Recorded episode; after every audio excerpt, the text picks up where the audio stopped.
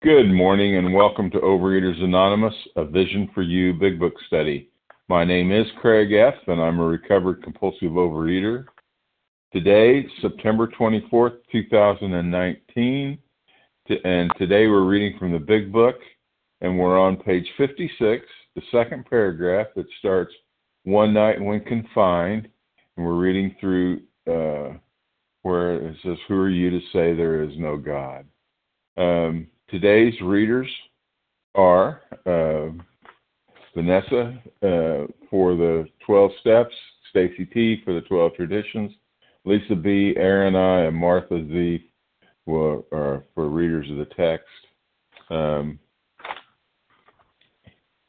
The reference numbers for yesterday, the 7 a.m. meeting is 13,340, and the 10 a.m. Eastern Time meeting is 13,432. So that's 13,340, and I want to check those real quick because that doesn't make sense to me. 13,430 for the 7 a.m. meeting and 13,432 for the second for the 10 o'clock meeting. I lost my place. Overeaters Anonymous is a fellowship of individuals who, through shared experience, strength, and hope, are recovering from compulsive overeating. We welcome everyone who wants to stop eating compulsively. There are no dues or fees for members. We're self-supporting through our own contributions, neither soliciting nor accepting outside donations. OA is not affiliated with any public or private organization, political movement, ideology, or religious doctrine. We take no position on outside issues. Our primary purpose is to abstain from compulsive eating and compulsive food behaviors and to carry the message of recovery through the 12 steps of OA to those who still suffer. Our sole purpose, OA's fifth tradition states, each group has but one primary purpose, to carry its message to the compulsive overeater who still suffers. At A Vision for You Big Book Study, our message is the people who suffer from compulsive overeating can recover through abstinence and the practice of the 12 steps and 12 traditions of Overeaters Anonymous. I'm now going to ask Vanessa to read the 12 steps. Good morning, everyone. I'm Vanessa S., recovering compulsive overeater from Charlotte, North Carolina. The 12 steps of Overeaters Anonymous. 1, we admitted we were powerless over food, that our lives had become unmanageable. 2, came to believe that a power greater than ourselves could restore us to sanity. 3, made a decision to turn our will and our lives over to the care of God as we understood him. 4, made a searching and fearless moral inventory of ourselves. 5, admitted to God, to ourselves, and to another human being the exact nature of our wrongs. 6, were entirely ready to have God remove all these defects of character. 7, humbly asked him to remove our shortcomings. 8, made a list of all persons we had harmed and became willing to make amends to them all. 9, made direct amends to such people wherever possible, except when to do so would injure them or others. 10, continued to take personal inventory, and when we were wrong, promptly admitted it. 11, sought through prayer and meditation to improve our conscious contact with God as we understood him, praying only for knowledge of his will for us and the power to carry that out. 12, having had a spiritual awakening as a result of these steps, we tried to carry this message to compulsive overeaters and to practice these principles in all our affairs. Thank you, and with that, I pass. Thank you. Next, we'll ask Stacy T. to read the 12 traditions. Good morning, Stacy T. in Cleveland. 1, our common welfare should come first. Personal recovery depends upon OA unity. 2, for our group purpose, there is but one ultimate authority, a loving God as he may express himself in our group conscience. Our leaders are but trusted servants, they do not govern. 3, the only requirement for OA membership is a desire to stop eating compulsively. 4, each group should be autonomous except in matters affecting other groups or OA as a whole. 5, each group has but one primary purpose, to carry its message to the compulsive overeater who still suffers. 6, an OA group ought never endorse, finance, or lend the OA name to any related facility or outside enterprise, lest problems of money, property, and prestige divert us from our primary purpose. 7, every OA group ought to be fully self-supporting, declining outside contributions. 8, Overeaters Anonymous should remain forever non-professional, but our service centers may employ special workers. 9, OA as such ought never be organized, but we may create service boards or committees directly responsible to those they serve. 10, Overeaters Anonymous has no opinion on outside issues, hence the OA name ought never be drawn into public controversy. 11, our public relations policy is based on attraction rather than promotion. We need always maintain personal anonymity at the level of press, radio, films, television, and other public media of communication. 12, anonymity is the spiritual foundation of all these traditions, ever reminding us to place principles before personalities. Thanks for letting me do service, and I pass. Thanks, Stacy. Okay, how our meeting works. Our meeting focuses on the directions for recovery described in the Big Book of Alcoholics Anonymous. We read a paragraph or two from the literature, then stop and share on what was read.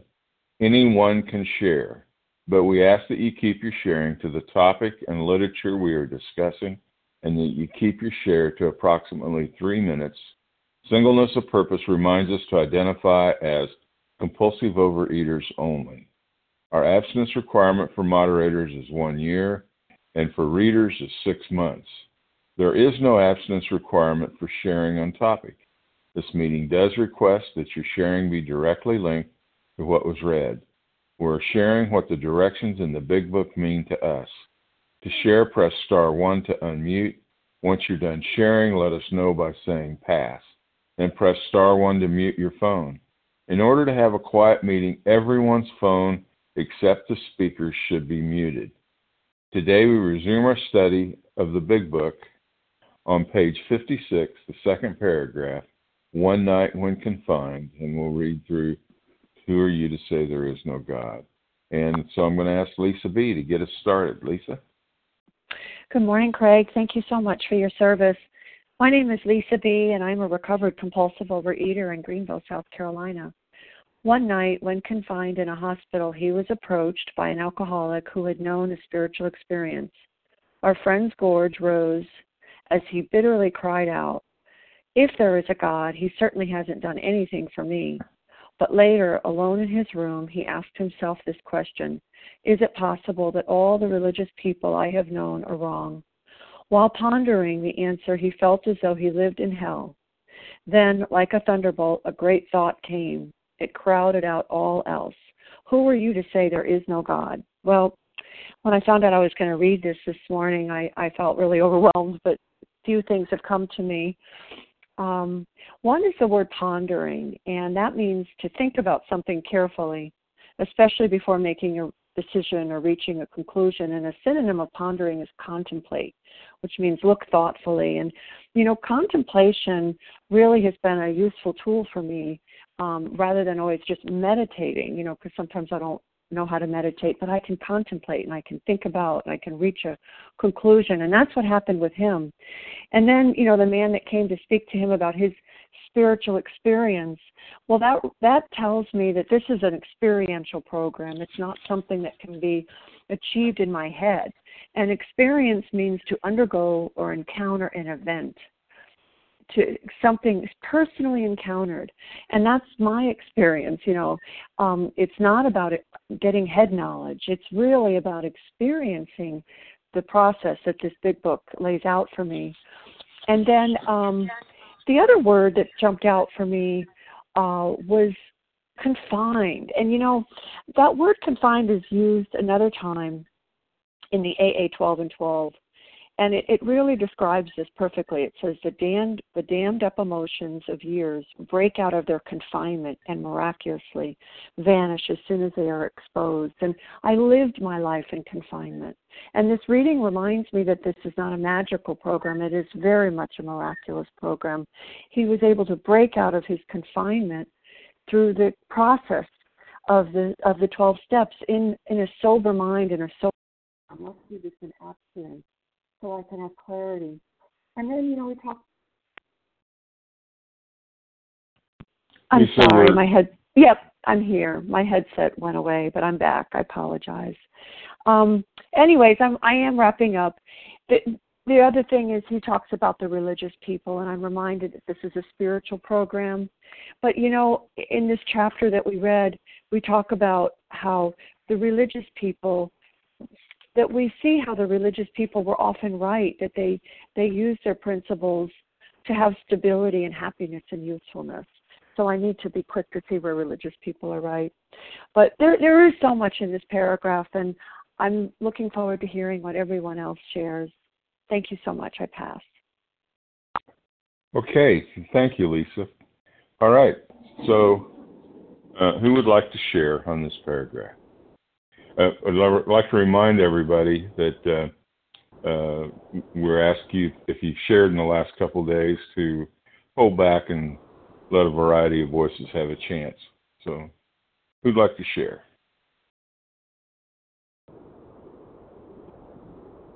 Nancy P. Nancy? Is that Nancy P. or Nancy T? P is in Peter. P is Peter. Okay. Who was that? Who else spoke up? Roanne M. Roanne, I've got you. Ali A.S. Barbara E. Ali A.S. Sally? Ali A.S., did you get me? Ali A.S., all right. Thanks. Yes, thank you. Barbara E. Barbara, I got you. Thank you. Uh-huh.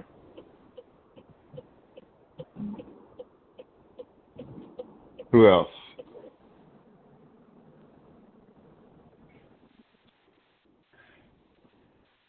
All right, well, let's just go with those four for now then. Nancy P., Roanne M., Ali A.S., and Barbara E.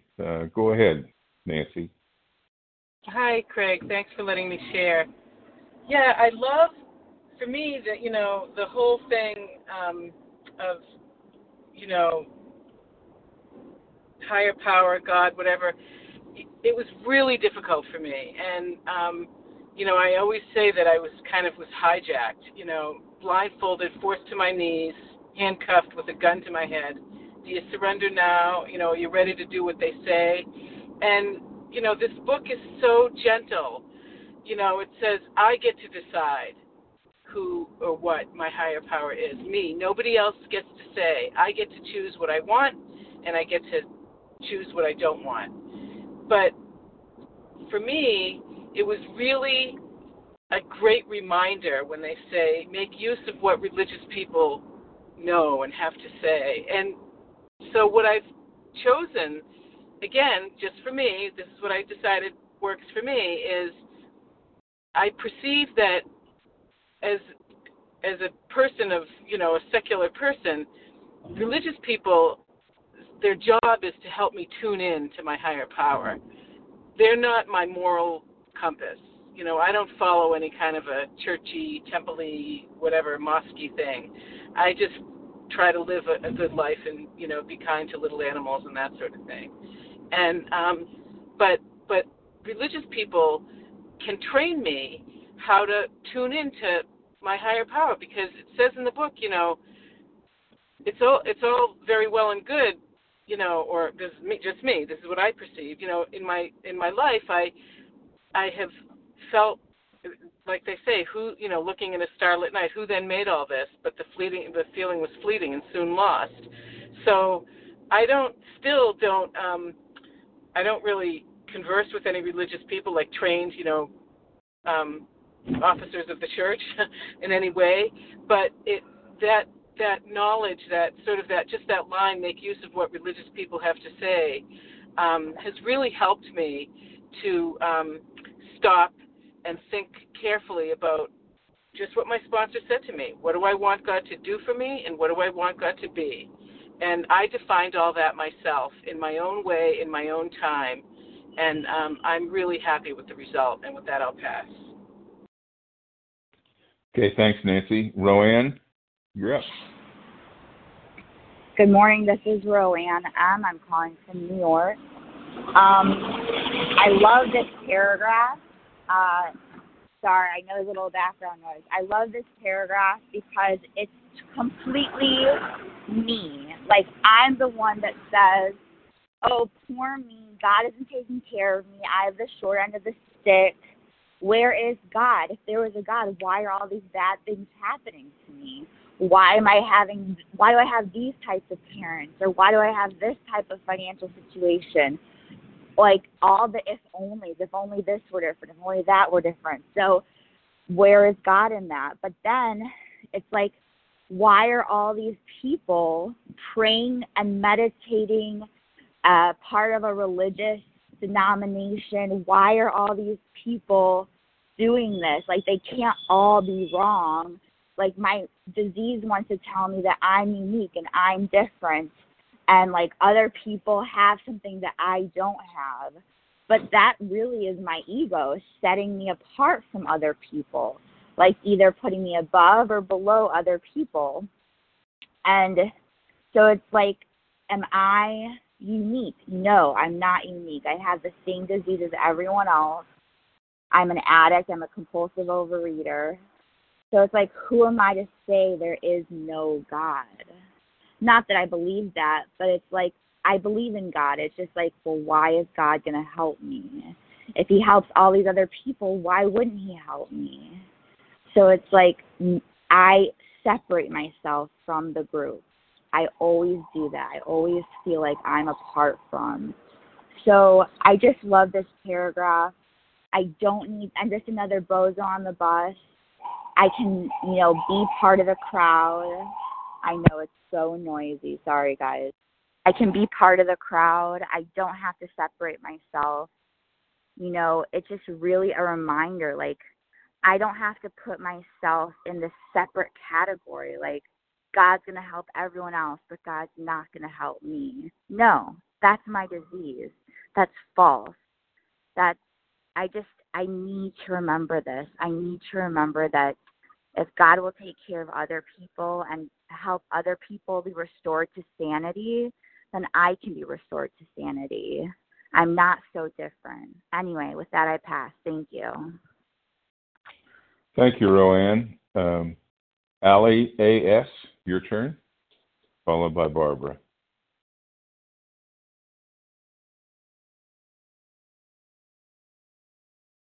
Yes, hello, thank you. My name's Ali A.S., and I'm a compulsive overeater in recovery from Germany. I'm so happy to be on this meeting. I almost forgot which to press star 1. I pressed star 6 and nothing happened. Yeah, this paragraph, it really brings me back to my life and what's going on at the moment. I had a stressful situation on the weekend at work, and I'm also preparing to go back to school. I'm doing pre-courses, and that stressful situation, it triggered my fears and it triggered my disease so much that still, after 5 months of abstinence, I felt so close to the food. I felt physical pain. I felt horrible. And I need to remember that there is God, and God loves me, and God will take care of me. Because if I would need to be self-reliant on all my life's success, then, oh my God, and I would already jumped out the window because I can't do it. I can't. I'm not a machine, and I need to rely on God for God to have a plan. I need to do my footwork, but just today I needed just to say, okay, I won't be able to go to school. I'll stay at home. I won't have any coffee. I'll just stay and relax and rest, because that's what I haven't been doing for the past week. And I realized today that there's only one recovery, and also and God grants me that recovery, but I also need to respect it and take care of it, and I need to put in the footwork and go to the meetings and work my program, and also take rest take time to rest, because if I don't do that, I will relapse. And the past days, that has been shown to me so clearly, and I got really scared. And about my thing that I'm still afraid from work, just now the thought came to my head, hey, you don't need to be afraid. If it doesn't work out with that job, God already has another one lined up for me. I just need to trust and do my best and try to be of service and do my footwork, and God will take care of the rest. And I need to remember that in every minute and every second of the day, because the moment I don't think of that and I don't remember that, I start feeling bad, because I think I need to be self-reliant and I need to take care of it all by myself. And this big burden is just too much for me. Like, I can't do it. I need God to manage my life, because I'm just not able. I'm an addict, and yeah. It's just so good to share that. Thank you so much. Okay, thank you, Ali A.S. Barbara E., you're up, and then we'll take some new names. Thank you, Craig. Well, lack of power was my dilemma, a choice between two alternatives, both of them equally undesirable. If I went through door number one, it would require me to truthfully look at my flaws and deepest, most shameful secrets and humble myself enough to share them with another, laying aside the part they did, and make genuine amends for my mistake, and then pray and meditate and work with others for the rest of my life.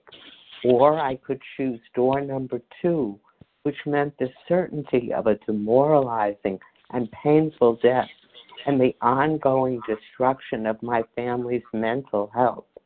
I was told repeatedly that if I chose door number one, I must find a power to guide me.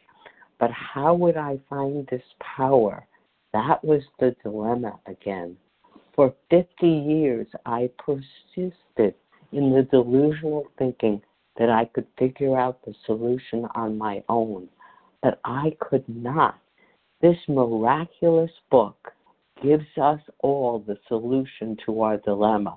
For me, it was an answer to solve my anger, my isolation, my fears, but I had to be willing to open the door a crack, to accept the possibility, and to eventually let this God of my no understanding move from my head to my heart, to remember God is a gentleman.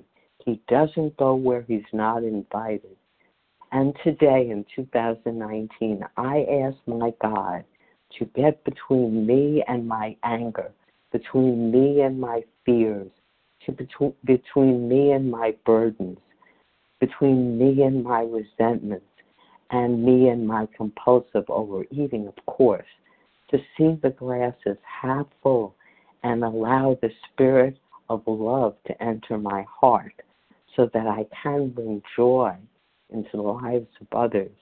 This has been a beautiful 20 years for me since I crawled in desperate and without hope. I am so grateful to have been led to OA.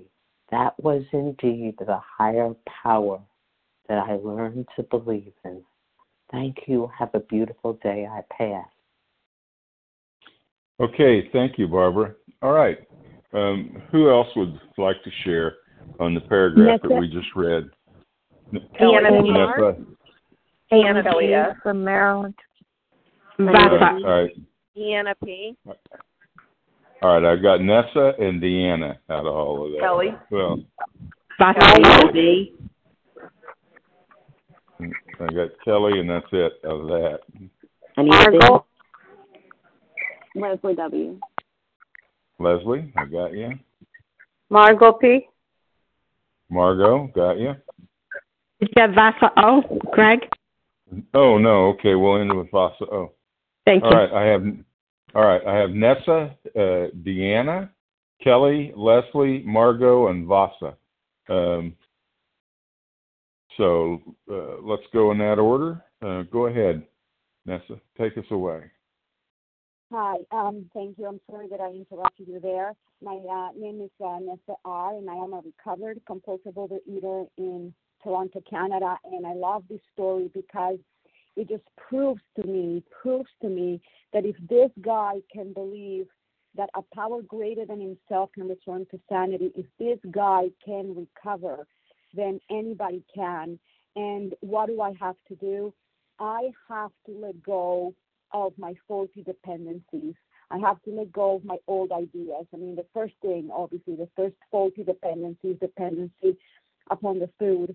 And the ideas I have to let go of, you know, that life has to be a certain way for me to be okay, that people have to do certain things or behave in certain ways for me to be okay. You know, I have to let go of all my old ideas, you know, old ideas about food and weight, old ideas about God, all ideas about life and people, because my recovery, my well-being depends solely upon God. And there's a passage that I love in page 98 that speaks just about this, and it says, he clamors for this or that, claiming he cannot master alcohol until his material needs are cared for. Nonsense. Some of us have taken very hard knocks to learn this truth. Job or no job, wife or no wife, we simply do not stop drinking so long as we place dependence upon other people, and I would add substances like food and alcohol, ahead of dependence on God. And this is what Fitz did right here. You know, he said, you know, who am I to say that there is no God? You know, willing to believe, willing to depend on God for his well-being. And that is the key, you know. We have to let go of our old ideas, absolutely, because the result is nil if we don't do that. And that's a prerequisite. And how I do that is the steps help me. The steps worked in abstinence helped me let go of my old ideas by first identifying them and then seeing how destructive they have been in my life and then letting them go. And again, if this guy can do it, I can do it. Anybody can do it. And with that, I pass. Thank you.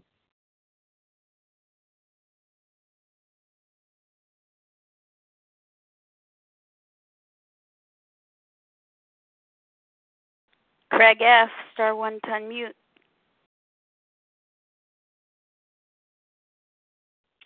Good morning, everyone. I thought I was unmuted. I'm sorry. Go ahead, Deanna. This is Deanna P. in Wilmington, Delaware. Good morning, everyone.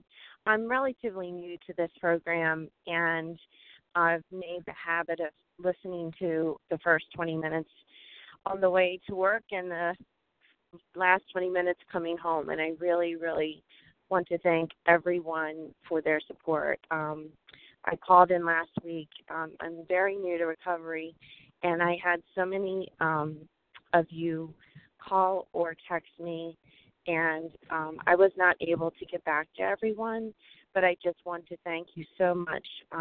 This truly is a community of people, not only in recovery, but giving away their sobriety on a regular basis, and so I thank you for that. I was not hearing the very first part of the paragraph this morning, but I was able to hear enough about the religion part to it perked my ears, because I spent my entire life in the church and with a strong faith, and that was just my upbringing.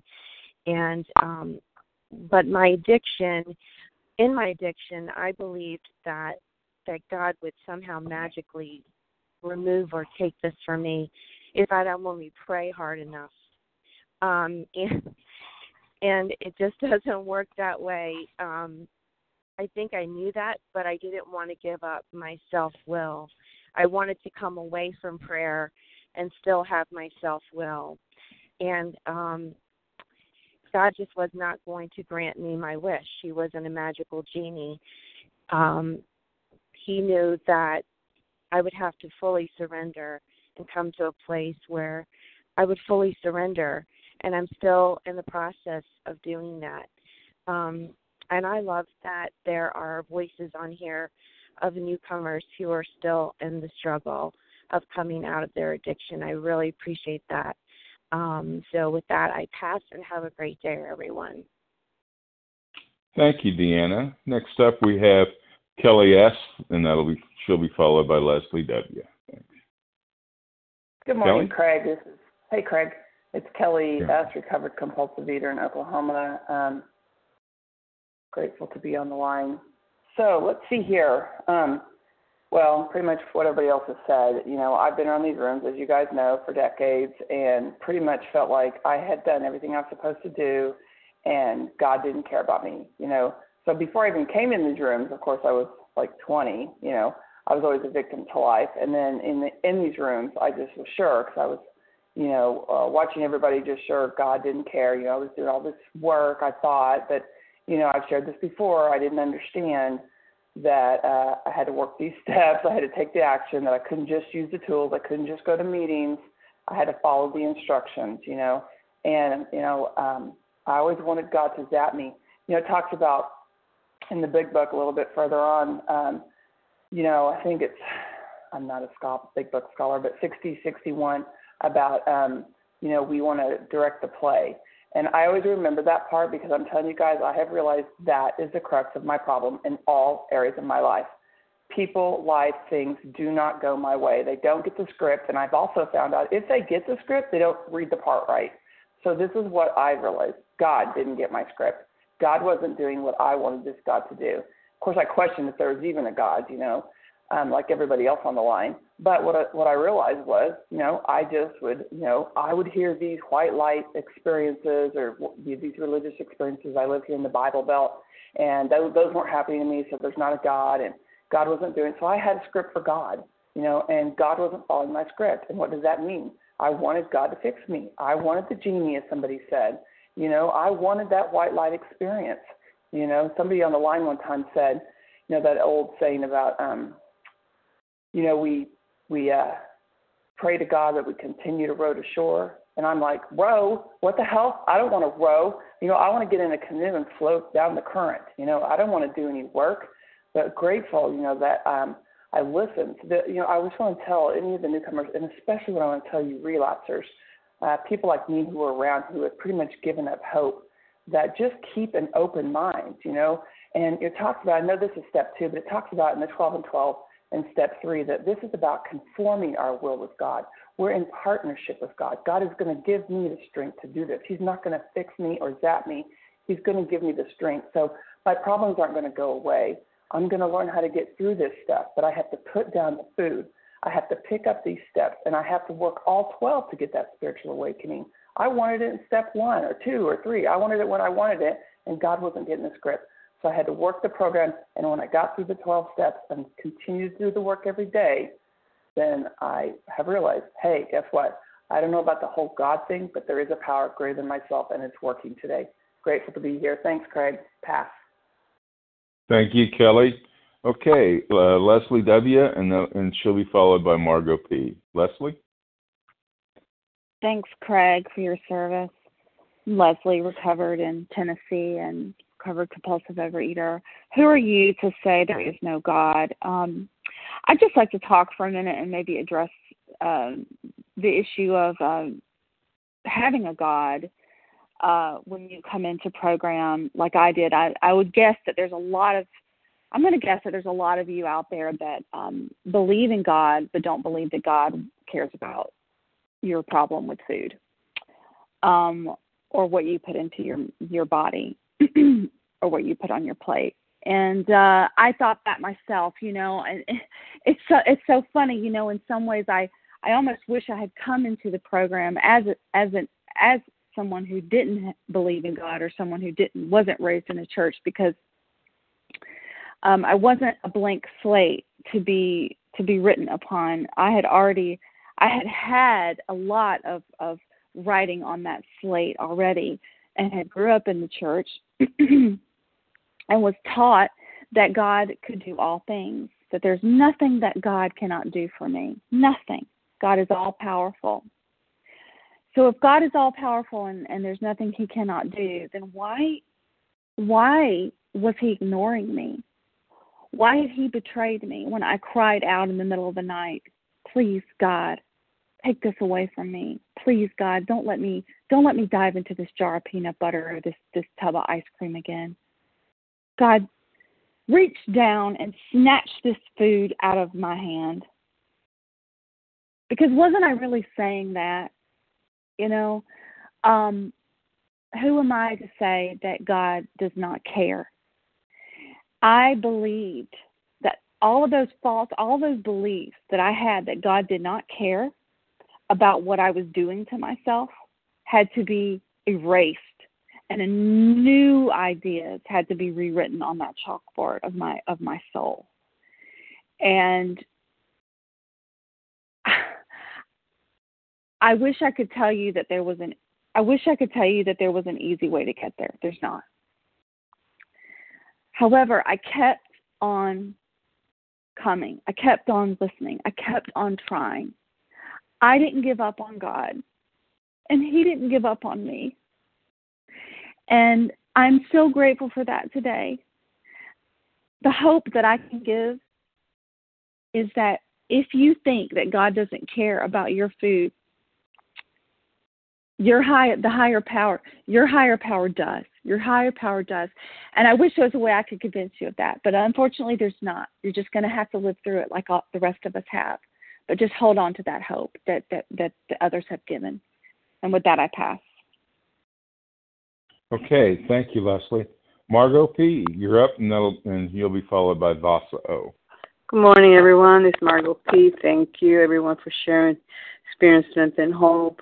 On this page, trying to understand the God of understanding, where it says pondering the answer. When I came into Overeaters Anonymous a long time ago, you know, it really saved my life at that time. But then I lost the recovery, and then I relapsed, and then I had to find a God of understanding again in the OA program. And I kept saying, is there a God who can really help me with this food issue?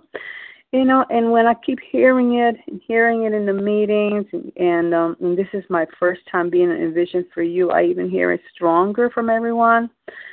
And God with skin, you know, it's so great. I am grateful for this program because I came to believe in pondering on it and pondering the answer that I have to work the step and the tradition and get a sponsor, not do it my own way. Because I did it before in my own way. And then not believing the people, what they're saying, you know, in the program, religion people. I was just scared. It's like, how is this going to work for me? And yes, there was a God in my life, but I kept putting Him aside. I was the God of my own, and I kept putting Him aside. Finally, when it hit me, I say, I finally need to get this together. And I have been around for a while now, and I'm grateful, and I have a sponsor, and still doing the Vision for You whenever I can, because my time limit on the phone service that I have is limited. So I'm here today, and thank you everyone for sharing this big book, because I'm learning a little by little, because I'm not a what do they call it? Something about people who knows about the big book. I do not know that too well, but as a data time I get on it, I try to comprehend it a little bit of time. And that's what it is. The program is a little bit of time, understanding a step at a time. And it's progress, not perfection. So thank you, everyone, for sharing, and I'll pass. Thank you, Margot. Okay, Vasa O., you're up, and then we'll take some new names. Thank you. Good morning, everyone. Vasa, thank you, Craig, for your service. I'm Vasa, grateful, recovered, compulsive overeater. Calling from Foxborough, Massachusetts. This is a really good paragraph for me. I grew up in a religious home, and I also was raised in a communist country, so they told us there was no God. We needed to depend on our own willpower. And whatever we need to do, we had to accomplish by ourselves. And I also didn't have a good experience being raised in an alcoholic religious home either. So I had a lot of confusion. But when I came to my meetings right here, my programs, I heard this was a spiritual program, and this was like a song to my heart. I loved hearing this was a spiritual program. It was not a religious program, but I have learned to have an open mind over the years, you know, in that area too. So I did have the gift of desperation, and I was more in tune with the 12 steps, the way they're laid out, and learning about my allergy. And I heard I needed to find a power greater than myself to help me with the food addiction. And that's the answer. And, of course, that's the answer to my problem and working the 12 steps the way they're laid out. And this has been, I still feel like this is my church. You know, I love going to my 12-step meetings. And I hear what I need to hear here about myself, my addiction, my life, my will. And I'm not saying that, you know, yes, people that are religious, they read the Bible, whatever they read, you know, that's very helpful also.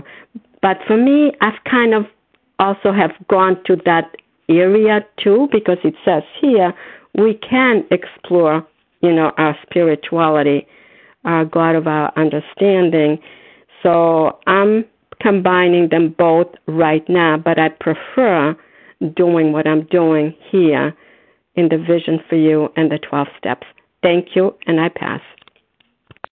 Thank you, Vasa. Okay, we're on page 56, the second paragraph, one night when confined, and we're reading through to say there is no God. Who else would like to share on that paragraph? Christina J. Amy G. Melissa C. Leah M. All right. Franny K. You guys are going faster than I can write. I've got Christina, and then there was somebody, and then I had Leah, and then I have Franny. Amy G. Is that right? Sandra S. Sandra S. I think we're probably having not enough time for all these, but let's go ahead and go. Christina, please start. Thank you. My name is Christina J. I'm a compulsive overeater recovered in Washington State. Great to be on the line. Love this chapter. Came up in religion and felt a real strong connection to what I like to call my father, because my own father was not a real father. He left me with some wounds of insecurity and just a lot of different things I carried through life, which made me think that I wasn't good enough and that I had to prove to the world that I was good enough and I could be loved, and I set out on a mission to prove that. So, but I did believe in God, and I believed He was protecting my whole life. So here it is. If there is a God, He certainly hasn't done anything for me. My career became focus of, you know, God's going to make this happen. He's going to open these doors. I just got to keep pushing them down. What a paradox, huh? I got to keep pushing them down, but God's going to open them. I figured that I was supposed to do what I was doing, and that God was going to open those doors for me. And I kept, when I got into program, I kept hearing, I have a life beyond my wildest dreams, and I wanted that life, and I never had it, and I just couldn't understand. Why wasn't God opening these doors that I was trying to push down? And I wanted what you guys had on the line. So what I learned was that I was made a decision to turn my life and will over to, you know, to the care of God as I understood Him. I never made that decision. I wasn't turning my whole life and will over to God. Came to believe there was a power. Yeah, I knew there was a power. But I kept making choices, my own choices with food, and I had a choice. I thought I had a choice. I'm going to pick up again, you know, relapse after relapse. I didn't come to the point that there was no option with food. I knew my life was a mess, but I didn't realize that I was powerless over this and that I needed to give it to God. I needed to give things to God. And in doing that, finally, I came to experience that surrender, and that beauty of the surrender of I don't have to worry about anything but today. And I have to just ask God in quiet meditation, what is your will for my life? What is your will for my food today? What is your will for me? How do I interact with these people in my life that are causing me turmoil? What do I do with this stressful situation? and I can surrender to God and know that He's got it. This is the miracle of the program. This is what I never got before. Even though I had a God I believed and loved dearly and knew He was protecting me, now I can live in peaceful contentment every day of my life. Who are you to say there is no God? I have always believed one. I've had one, believed in one. But who am I to keep taking the reins and thinking that I'm in control of everything? That's my question. And I'm nobody. I need to let God handle this. And that is, again, that's the miracle of the program that you can get to. Jump in and take these steps. Find a recovered sponsor to guide you, and you will experience that miracle. And I'm slowly getting a life beyond my wildest dreams. Thank you so much for letting me share, and I pass. Love to all. All right. Thank you, Amy G., and you'll be followed by Leah M. Go ahead, Amy. Thanks, Craig. My name is Amy G. I'm a recovered compulsive overeater from Maryland. Thank you, everyone, for an awesome meeting. You know, let's remember where we are here in the sense that this guy that had this dramatic experience, and just friendly reminder, not all of us, you know, have this type of dramatic experience. You know, I'm much more myself was of the garden variety that they talk about in the appendix about the spiritual experience that people can have in this program. We sort of come to this type of understanding. But this guy, he was at the point of self-destruction, you know, and something happens because he was at the end of himself. And I can relate to that, because for me, with my narcissism and this disease of compulsive overeating, I felt like I was at a crossroads. I didn't know. You know, they say on page 25, there's no middle-of-the-road solution. There is but two options. One is to pick up the kit of spiritual tools laid at our feet, i.e. working the 12 steps, or to continue eating into oblivion. And for me, I didn't know where to go, because in my agnosticism, I thought, if you want me to turn to the God that I have and that I think I know, I'm going to die of compulsive overeating, because I can't do that.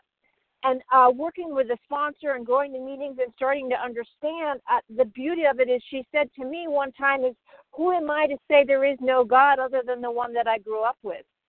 And for me, I needed to understand that I could literally, you know, she told me you can fire that God and hire a new one. I could develop a new concept that other people have been sharing about so eloquently better than me, this idea of developing a new concept of a higher power. Clearly, I needed a higher power. I had no power over this disease, and I was dying of it, and I could admit my powerlessness without a shadow of a doubt. I knew my life was unmanageable. I knew I was powerless. I knew I had lack of power, but I didn't know what that power could be, because it couldn't be the God that I knew. And then the question was, is it possible that all the religious people I had known were wrong? Was it possible that my perception and my conception of God was wrong? You know, or at least it didn't suit me. So if I could let go of that perception, you know, I could then start to begin anew. And that didn't happen overnight. I was told to start the process of working these steps, to put the food down, work the steps, and that higher power would then evolve. And that's exactly what happened through the process of taking action, praying to God, rowing to shore. Whatever that saying was to do the action, and then my higher power would evolve, as it indeed did. It was much more of a slow evolution of the process, but I didn't have any other choice. And thank God for people in the program that gave me those other options and let me know that as long as I was willing to let go of old ideas and old concepts of what I believed in, I too could have this recovery program. I too could tap into a higher power. And it certainly wasn't me. And I'm so grateful to y'all who helped me think in a different way and believe in a different way and act in a different way because of these 12 steps. And with that, I'll pass. All right. Thank you very much. Next up, we have Leah M., followed by Fran. I didn't get Fran's last initial. Leah? Hey, thank you very much for your service. What can I say? I was cornered. I was cornered at this point. You know, I was raised in a very intellectual household. My father had been raised religious and had thrown that off. He is a very intellectual man, chief physicist of the Department of Defense of the Navy. So very intellectual, and that was the environment I grew up in. And so, you know, when my disease cornered me and, I had this same question posed at me, I wanted to figure it out because that was how I was raised, you know, self-reliance, self-sufficiency. You figure things out. You problem solve. But the reality was, because of my illness, I was going to die during the investigation. You know, isn't there, while I dig my fists further into bakery boxes and cellophane bags. The reality is that the pain was increasing. Pain is the greatest motivator to effectuate change in someone like me. And, forced to dethrone my intellect and to not know, but to be shown that there is a reality higher than my intellect. And the proof was that I was meeting with people in whom the problem had been solved. You know, when I sat down with someone across the table from me who had been restored to sanity in his alcoholism, I left that conversation with something I came in without. I left with hope. I left with hope. So this wasn't an intellectual decision. It was God coming in through my wounds, through my pain. And when I accepted the possibility that there was another way, because I saw living proof sitting across from me, and I saw those results, that a miracle could and would happen if God were saw it, then I was able to permit my mind to experience it. To have an experience. I didn't have to carry this burden of overcoming my illness by myself, because despite years of involvement with psychology and religion and therapy and self-help, I didn't see the defects in those old ideas and attitudes that were dominating me. But the freedom of the 12 steps, as it released me, that freedom embraced my broken places and transformed me. Because ordinary religion and faith wasn't going to be enough for someone like me. It had to be a transforming experience, and that occurred through the work of the 12 steps. That in the seeking, he was found. So I didn't have to figure it out. At this point, all I had to do was realize that I was killing myself under the guise of seeking ease and comfort by my own hand, and just to throw myself into the program and follow directions. And the responsibility that I had was to take actions, because those were the demonstration of my willingness to recover. And with that, I pass. Thanks.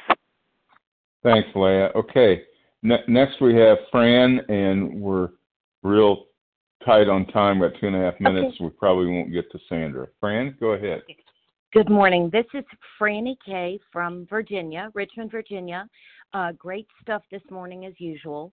I, too, went to an organized church, organized religion all my life, but I did not find a God, a one-on-one higher power, until I walked into 12-step rooms, which I'm in the mothership group also. But almost 3 weeks ago, because I struggle with some brain chemistry, I was almost suicidal. And on the surface, I have everything going for me. But this is such an empty hole, this lack of spiritual surrender.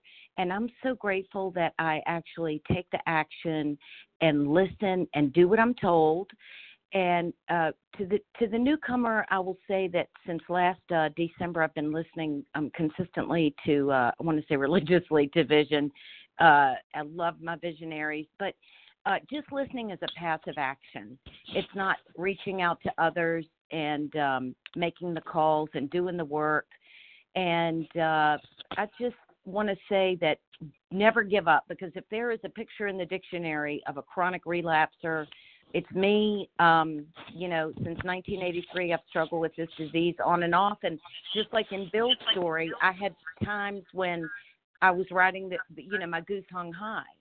And that, unfortunately, fueled my disease, because it gave me that false sense of I can do this on my own. But daily, hourly, I have to surrender. And sometimes my higher power is the program. My Ebby, I was writing this and reflecting on Bill's story. My Ebby are actually the recovered people that I see in my face-to-face meetings, that I can feel their recovery coming out in their eyes, in their actions, in their lack of judgment. So I want to thank you, and I do just have a great appreciation for this program, because I would not be sitting here without it. Thank you, y'all. Have a wonderful Tuesday. Bye. All right. Thank you, Fran. We don't have enough time. Sandra, maybe you can stay and share in the second hour. For people that would like to read more about this guy that fell out of the bed, his story is in the back of the book. It's called Our Southern Friend, and it's on page 208 in the 4th edition. That's Mayhew. So if you want to read some more, you can tune into that. Thanks to everyone who shared. Please join us for a second unrecorded hour of study immediately following closing. The share ID for today is 13,435, 13435. We're now going to close with a reading from the Big Book on page 164, followed by the Serenity Prayer. Let's see. Aaron I., please read the Vision for You. Our book is meant to be suggestive only. Hello, this is Aaron I. from upstate New York, recovered compulsive overeater. Our book is meant to be suggestive only. We realize we know only a little. God will constantly disclose more to you and to us. Ask him in your morning meditation what you can do each day for the man who is still sick. The answers will come if your own house is in order. But obviously you cannot transmit something you haven't got. See to it that your relationship with him is right, and great events will come to pass for you and countless others. This is the great fact for us. Abandon yourself to God as you understand God. Admit your faults to him and to your fellows. Clear away the wreckage of your past. Give freely of what you find and join us. We shall be with you in the fellowship of the Spirit, and you will surely meet some of us as you trudge the road of happy destiny. May God bless you and keep you until then.